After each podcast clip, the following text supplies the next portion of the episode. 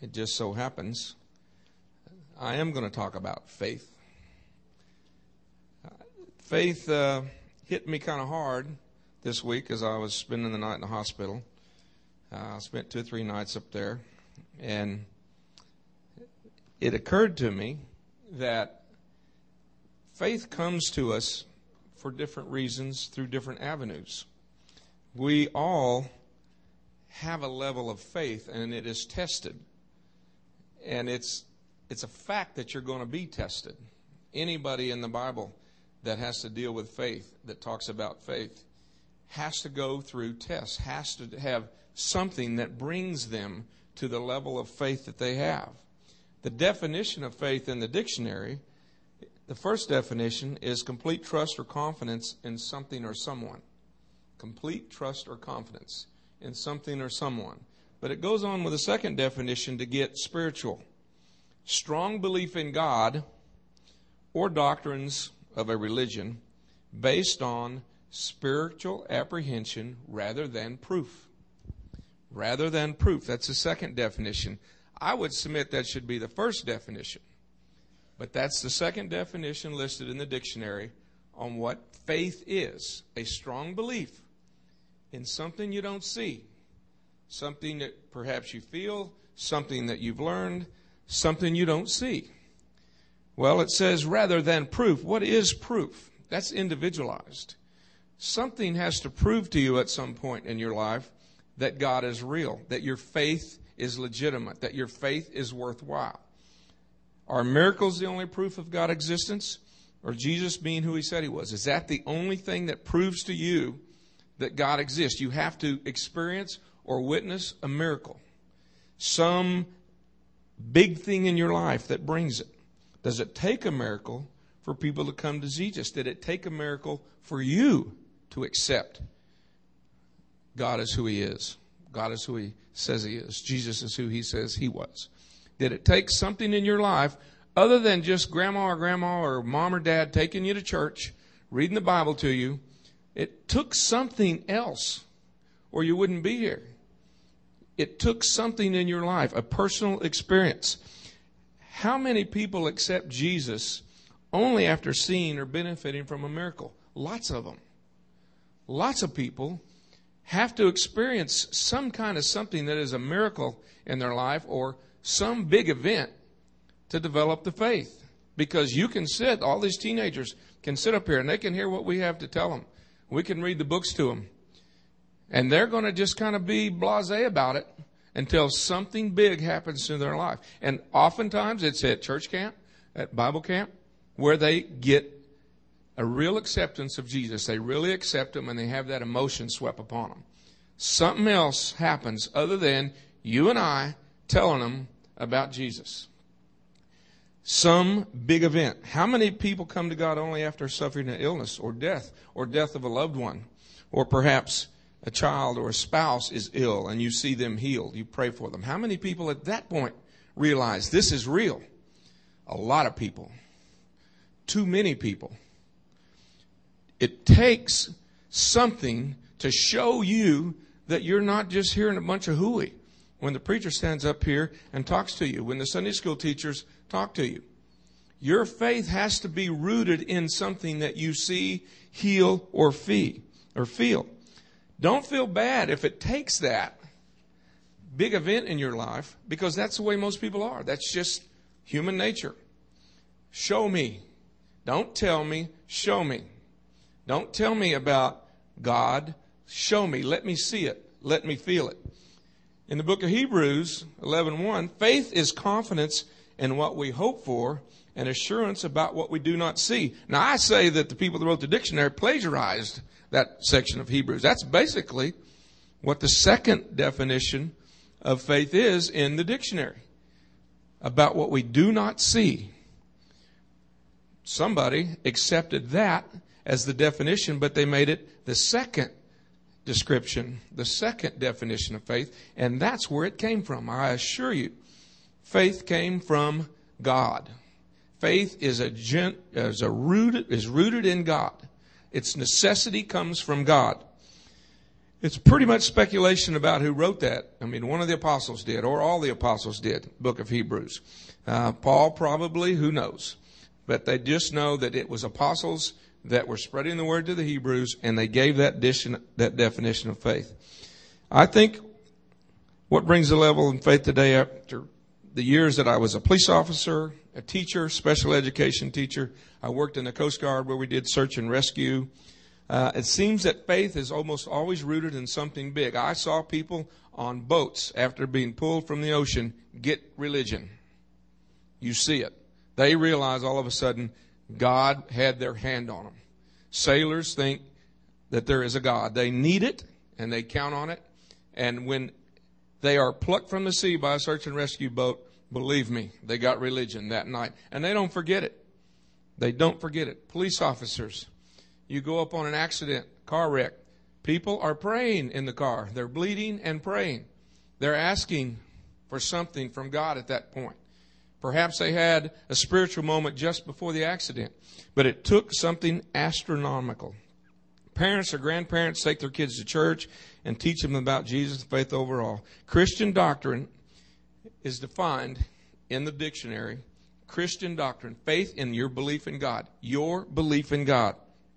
The disciples. Now, again, I said, don't feel guilty if your faith wavers sometimes, if your faith is questioned in you sometimes. Because I wanted you to talk about what the disciples should have been the people that had more unflappable faith than anybody. These guys are just out fishing, working on things with their hands. They're blue-collar people. And they hear about Jesus, they go see him, and hey, I'm following this guy. This guy makes sense. He's going to pick me. I want to have what this guy has. I understand what he has. So the disciples are here, working, following Jesus, watching some pretty remarkable things. They watch him heal people in the name of God, heal the lame, raise the dead, feed people from almost nothing, from crumbs. They see it. They experience it. Later, they kind of do some of these things themselves in the name of God when they realize the power doesn't come from them. It comes from God. They see it, yet later, their faith is shaken. And here's this man they're following around the country, and he's warning them at some point, this isn't going to be good for you guys. You're going to be persecuted. I want you to follow me. I'm going to show you my Father. I want you to experience my Father. We're going to bring people to my Father. But be ready. This isn't going to be good for you. He warns them. What happens? He gets arrested. He gets crucified. Where are the disciples at that point? They're not at the feet, at the cross. They're standing back. They might be watching from somewhere else. We don't know. We just know later they're kind of hiding in a house and close the doors, so they can't be seen who they are. They are worried at that point because they know the person they're following that they have faith in was just murdered, died. Yeah, he told them he was coming back. But that's kind of hard to believe when you see blood trickling down. You see death. All these miracles they saw, and at that point they have a little question in their mind. Is this real? So how can you not be questioned in your faith? How can something in your life not shake you up and make you question your faith? How can a loved one in your family die and you've asked God not to let it happen and not be shaken in your faith? And you carry the guilt of that because later your faith gets restored. It can't happen. You're human. God knows you're human. Jesus told the disciples their faith was going to be questioned. He warned them. He told them it wasn't going to be easy. He told Peter, you're going to even act like you don't even know me. He knew Judas was going to betray him for money. He knows mankind. He knows people. He knows your faith is going to be shaken, going to be tested. He knows you're going to have a hard time sticking with him. He knows it, but he makes it okay. Now, what did he tell the disciples? I'll be back. You'll see. Just hang in there. Hang in there. They still hide. They still lay low. They don't want to be persecuted. They don't want to be hung up on a cross. And so what happens? He comes back to life. They're not there. They don't roll the tomb. They're not hanging around the tomb. They're still laying low. But they get the word that he's there, where they're supposed to meet him, and they go see him, and they still kind of don't believe it. No, you were dead. We saw you dead. We know it. We heard it. We saw you arrested. Touch me. Feel me. Listen to me. You'll know it's me. And they did. That's all it took. They never again in their life, as short as some of their lives were, doubted that Jesus was who he says he was, that doubted their Father. And in fact, there was a detective that set out, and I mentioned this a little bit a few weeks ago, that set out to talk about the evidence of what the disciples saw. And there's these 12 guys, these 12 guys, and disciples and apostles. You know the difference in that? I had to study that. I've often wondered that, but a disciple was following Jesus around, learning from him. And then when he's gone and he learned, now they're apostles. They're going to go spread the word. That's why Paul wasn't with them in the beginning. Paul was an apostle. He was never a disciple. He wasn't one of the original 12. He came to Jesus. Well, Jesus brought him to him. Paul was actually not a Jew. He was the one person that you and I should consider to be very important because he made it okay for Gentiles, non-Jews, to be Christians, to follow Christ. It wasn't just for the Jews. It wasn't just for them. Paul made that clear. He was a Roman. In fact, his original job was to persecute the disciples and to find them, bring them to justice for spreading this word about Jesus. That was Paul. Now, his name was Saul at that time. And Jesus heard about that. But Paul never met Jesus. He met some of the disciples, was very impressed with them, got his strength in them. But Paul, when Jesus knew Paul was trying to persecute him, said, well, I'm going to get your attention. Watch this. And so Paul goes blind for 3 days at Jesus' word. Now he said, think about that. You got 3 days to think about it. I'm going to send somebody to talk to you about this, and then you're going to know I am who I say I am. I'm the only one. God is the only one that can restore your eyesight. And so he does. That's all Paul needed. Do you need that? Do you need somebody to strike you blind? Do you need that? No, we don't need that. We don't want that. It happens sometimes. Miracles happen medically in the hospital all the time. I talked to some doctors about this week. But Paul became an apostle, spreading the word of Jesus, and did just what the disciples did because he experienced the miracles of Christ, the miracles of God through Christ. They gave their life, unflappable, never refuted that Jesus was who they said he was. That saw he rose from the dead, never doubted it again. And in fact, Peter, the fisherman, was crucified, also gave his life. Never, and you know, all these guys were put in jail. They were beaten. They were tortured. They were ridiculed. Every one of them had to go through an extreme test of faith, hiding right after Jesus was crucified. And then when they saw him, that was it. That was the final thing. Just like you're going to have something at some point in your life that you will not doubt. Your faith will not be shaken. But Peter gave his life, crucified. Andrew, crucified. James, killed 10 years after the first martyr, Stephen, was killed. John, the only apostle who really didn't meet a martyr's death. He got to be pretty old. He helped us with the book of Revelations. Philip, crucified. Bartholomew, crucified. Thomas, thrust through a spear driven into him. He was preaching in India and different parts of the world. He went a long way with the Word of God. In fact, there's still a church. The Mar Thomas Church is named after Thomas in India. Matthew, killed with a sword about 60 years after Jesus died. He preached the gospel, and he was in Ethiopia. These guys went everywhere with their word. James, stoned by Jews at the age of 90 years old. Stoned, 90 years old, and then had his brains bashed out with a club. Stood there the whole time, never refuted Jesus. They gave him chances. You know they did. They do that in torture, in prisoner of war camps.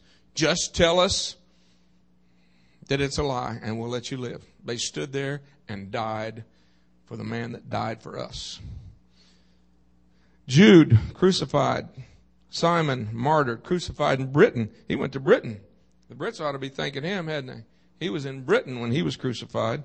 Judas, we know what happened to him. He couldn't stand it that he betrayed the man that later died for all of us. Now, you don't have to do that for your faith to be assured. All you have to do is look and see what's real in the world. It doesn't take a miracle. Every one of these guys were imprisoned, beaten, tortured, and they didn't do it.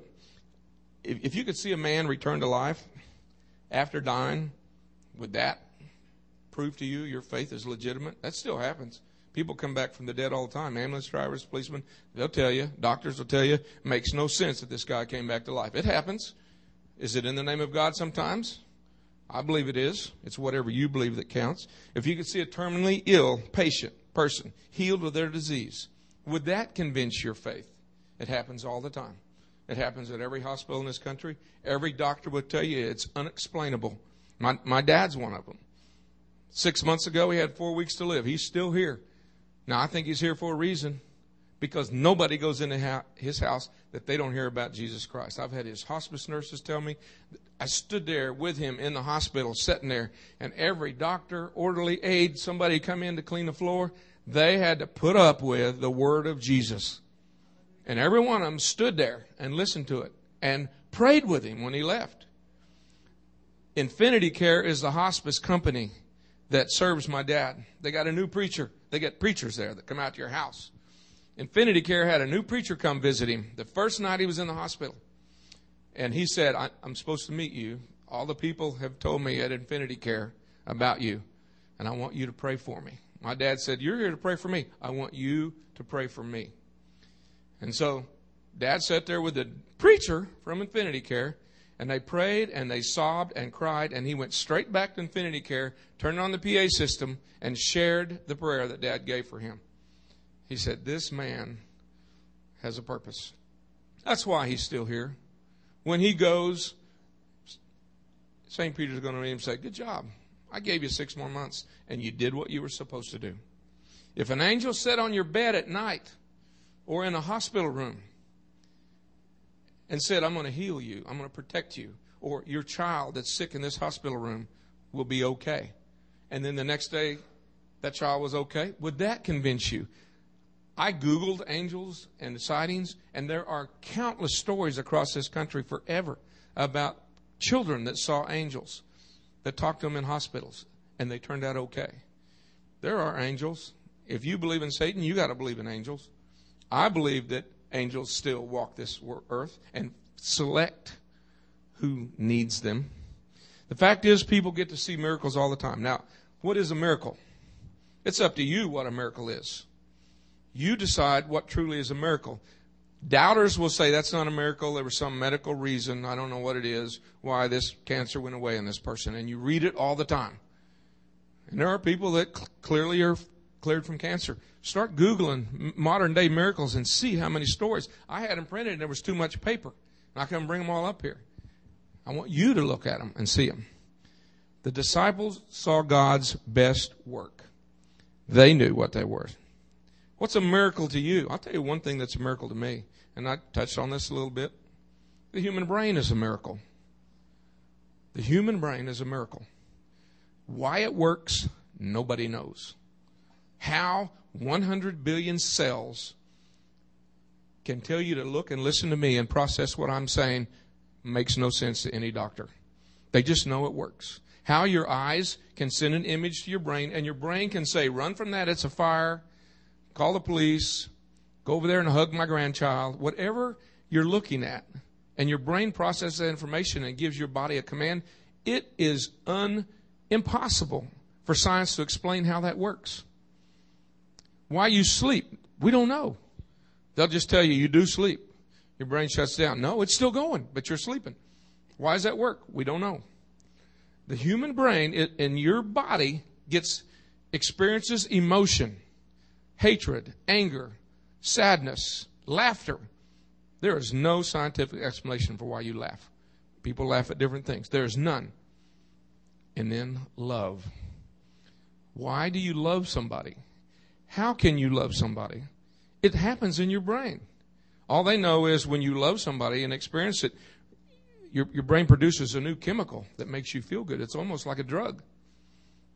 Your brain sees somebody that you love, and there's no explanation for it. But then I say, well, maybe there isn't. The Bible describes love in the beginning. God invented love. God said, you will love. You need to love me. I love you. That's all the definition you need. That's all the scientific explanation you need. There is no other provable reason why the brain, why your human body experiences love. I have every emotion in my life that you could have. I've been angry. I'm married, so you know I get angry. I experience love.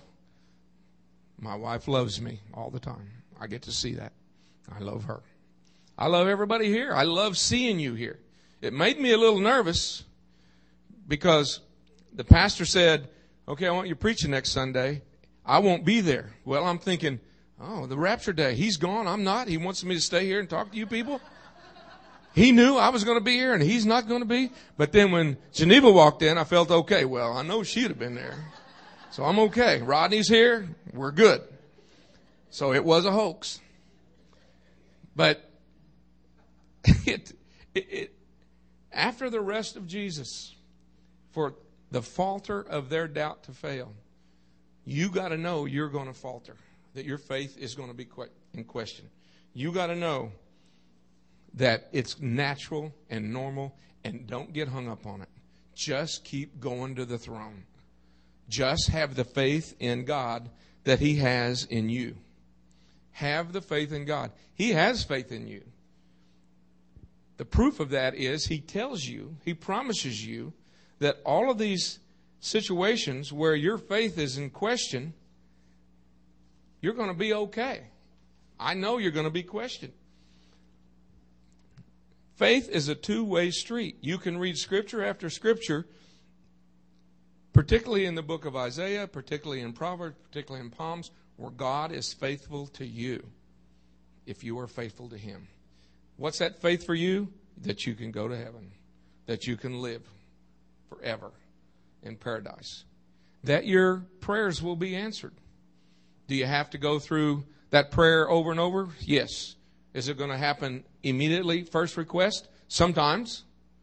But you have to attest to your faith. The Bible is full of people that questioned their faith and they stuck it out. Book of Hebrews, by faith, Abraham, when God tested him, offered Isaac as a sacrifice. He who had embraced the promises was about to sacrifice one of his own son. By faith. By faith. By faith, Isaac blessed Jacob and Esau in regard to their future. By faith, Joseph, when his end was near, spoke about the exodus of the Israelites from Egypt and gave instructions concerning the burial of his bones. It was still down the road. He didn't know about it. He just believed it. By faith, he knew it was going to happen. By faith, Moses, his parents, hid him for 3 months after he was born because they saw he was no ordinary child. By faith, Moses, when he was grown up, refused to be known as the son of the Pharaoh's daughter. He lived a happy life. Son of the Pharaoh's daughter. All right, man, I get the best chariot. I mean, these kids now that are born with silver spoons in their mouth, I'm getting a Hummer. I'm getting a Corvette. Moses would have had the best chariot. He'd have probably had 4 horses on his chariot. No, I'm not the son of Pharaoh's daughter. By faith, he left Egypt, not fearing the king's anger. He wasn't afraid of him. He persevered because he saw who was invisible. He knew God. He could feel it. He had faith in it. It was real. By faith, the people passed through the Red Sea on dry land. When the Egyptians tried to do so, they were drowned. Now, talk about that one. Okay, we're on a hike. We got to get across the lake. There's some people coming to get us, some bad guys. All right? People that are going to steal our backpacks or whatever. The waters part, and God says, go right through there. They can't get through there. You going to do that? You're going to walk between walls of water. There's probably whales splashing on the side and the sharks looking out, waiting on you. You're going to walk through there? Takes a little bit of faith to believe first that the waters could part and second that you could walk through there and unharmed. But they did it. By faith, People conquered kingdoms and administered justice by faith in God. Without faith, it is impossible to please God, because anyone who comes to him must believe that he exists and that he rewards those who earnestly seek him. Hebrews 11:6. By faith, it is impossible. Without faith, it is impossible to please God. Impossible. By faith, Noah, when warned about things not yet seen, look what he did. By faith, because you know, testing your faith produces perseverance. Faith. God promises no temptations. Corinthians 10:13. No temptation has overtaken you except what is common to mankind. God is faithful. He will not let you be tempted beyond that you can bear. But when you are tempted, he will also provide a way out so that you can endure. Okay, let's talk about what a temptation is. A temptation is to let your faith falter. A temptation is not to believe. Not just temptations about stealing or drinking or cigarettes or, you know, temptations that are of sin, but a temptation to let your faith falter. He promises you that you can make it. However you're tested, he's faithful to you. You can make it. You're supposed to thank God when you're tested. How bad it is. A death in the family, an illness. Thank you, God, because you have faith in me that I can get through this. You've told me I can get through this. You've got to believe that one. That's a tough one to believe. No matter what your test is, your illness, the death in your family, the loss of your job, you have to believe you can get through it. That's your sign of faith to God. And you got to thank God for that affirmity. You got to show him you believe it. Now, that's hard to do. You lose your job and your car payments due and your house payments due, and you're going to thank God for that? That is a test. Your loved one is in the hospital or passed away, and you're going to thank God for that? That's passing the test. I heard my father. Now, he had prompting from me for months before he saw it that way. I'm not the one with cancer. I don't question it. But I said, thank you, God. Dad, thank God for this cancer. You would not have gotten to heaven without this cancer. I thank God for it because it opened my eyes to some things. It made me study a few more things.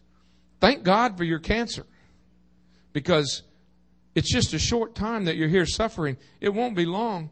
You'll be in heaven driving that 59 Cadillac. You always wanted a 59 Cadillac. I told him, I'm pretty sure that there's 59 Cadillacs in heaven.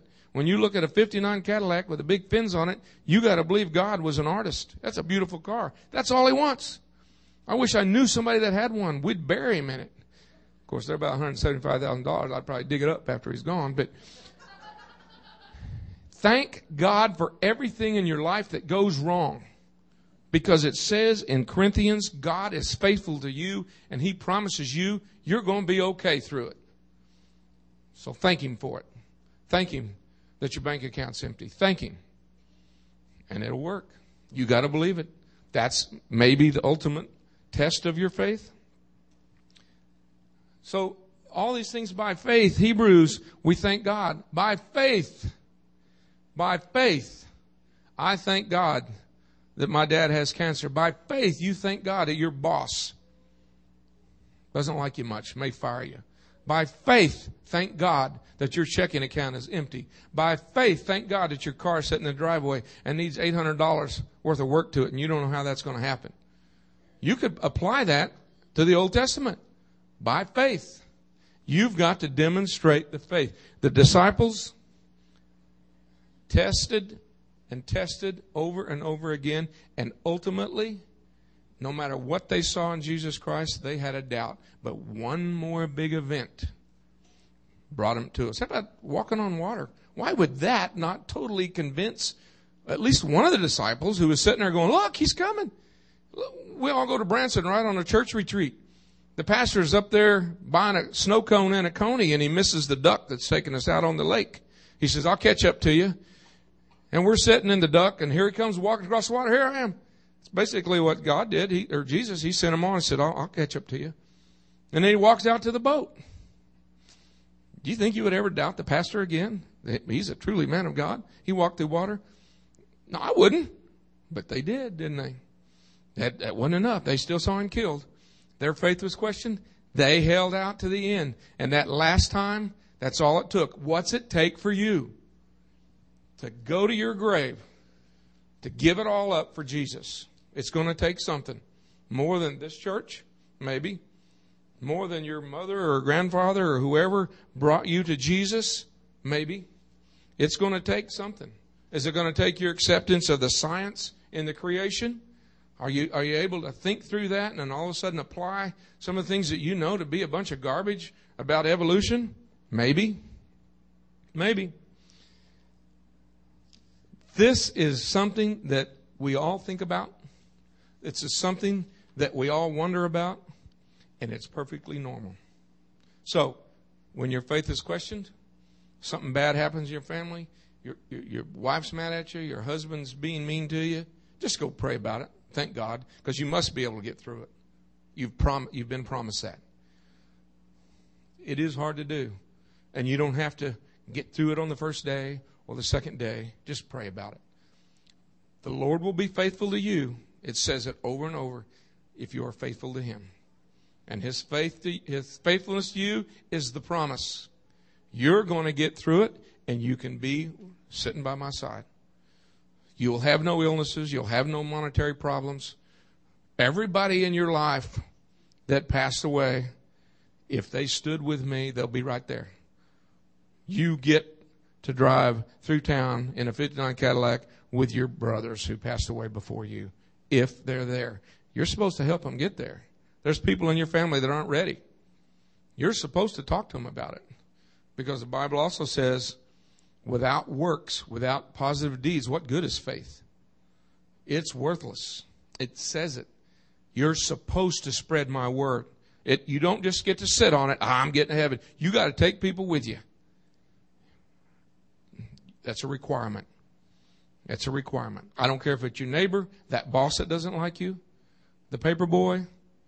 You're supposed to tell somebody. The nurses that walk in your room and clean up your bed because you no longer have the ability to take care of yourself. You're supposed to spread the word. You're supposed to do it. And you can. It's in the book. It's a promise. You can do it. Have faith in that. And God will show His faith in you, and you'll be sitting at His side.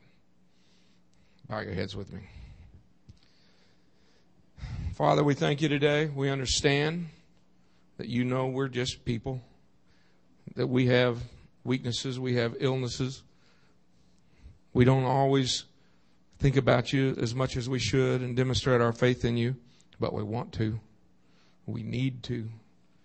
We understand, Lord, that your love for us is faithful, and all we got to do is our share.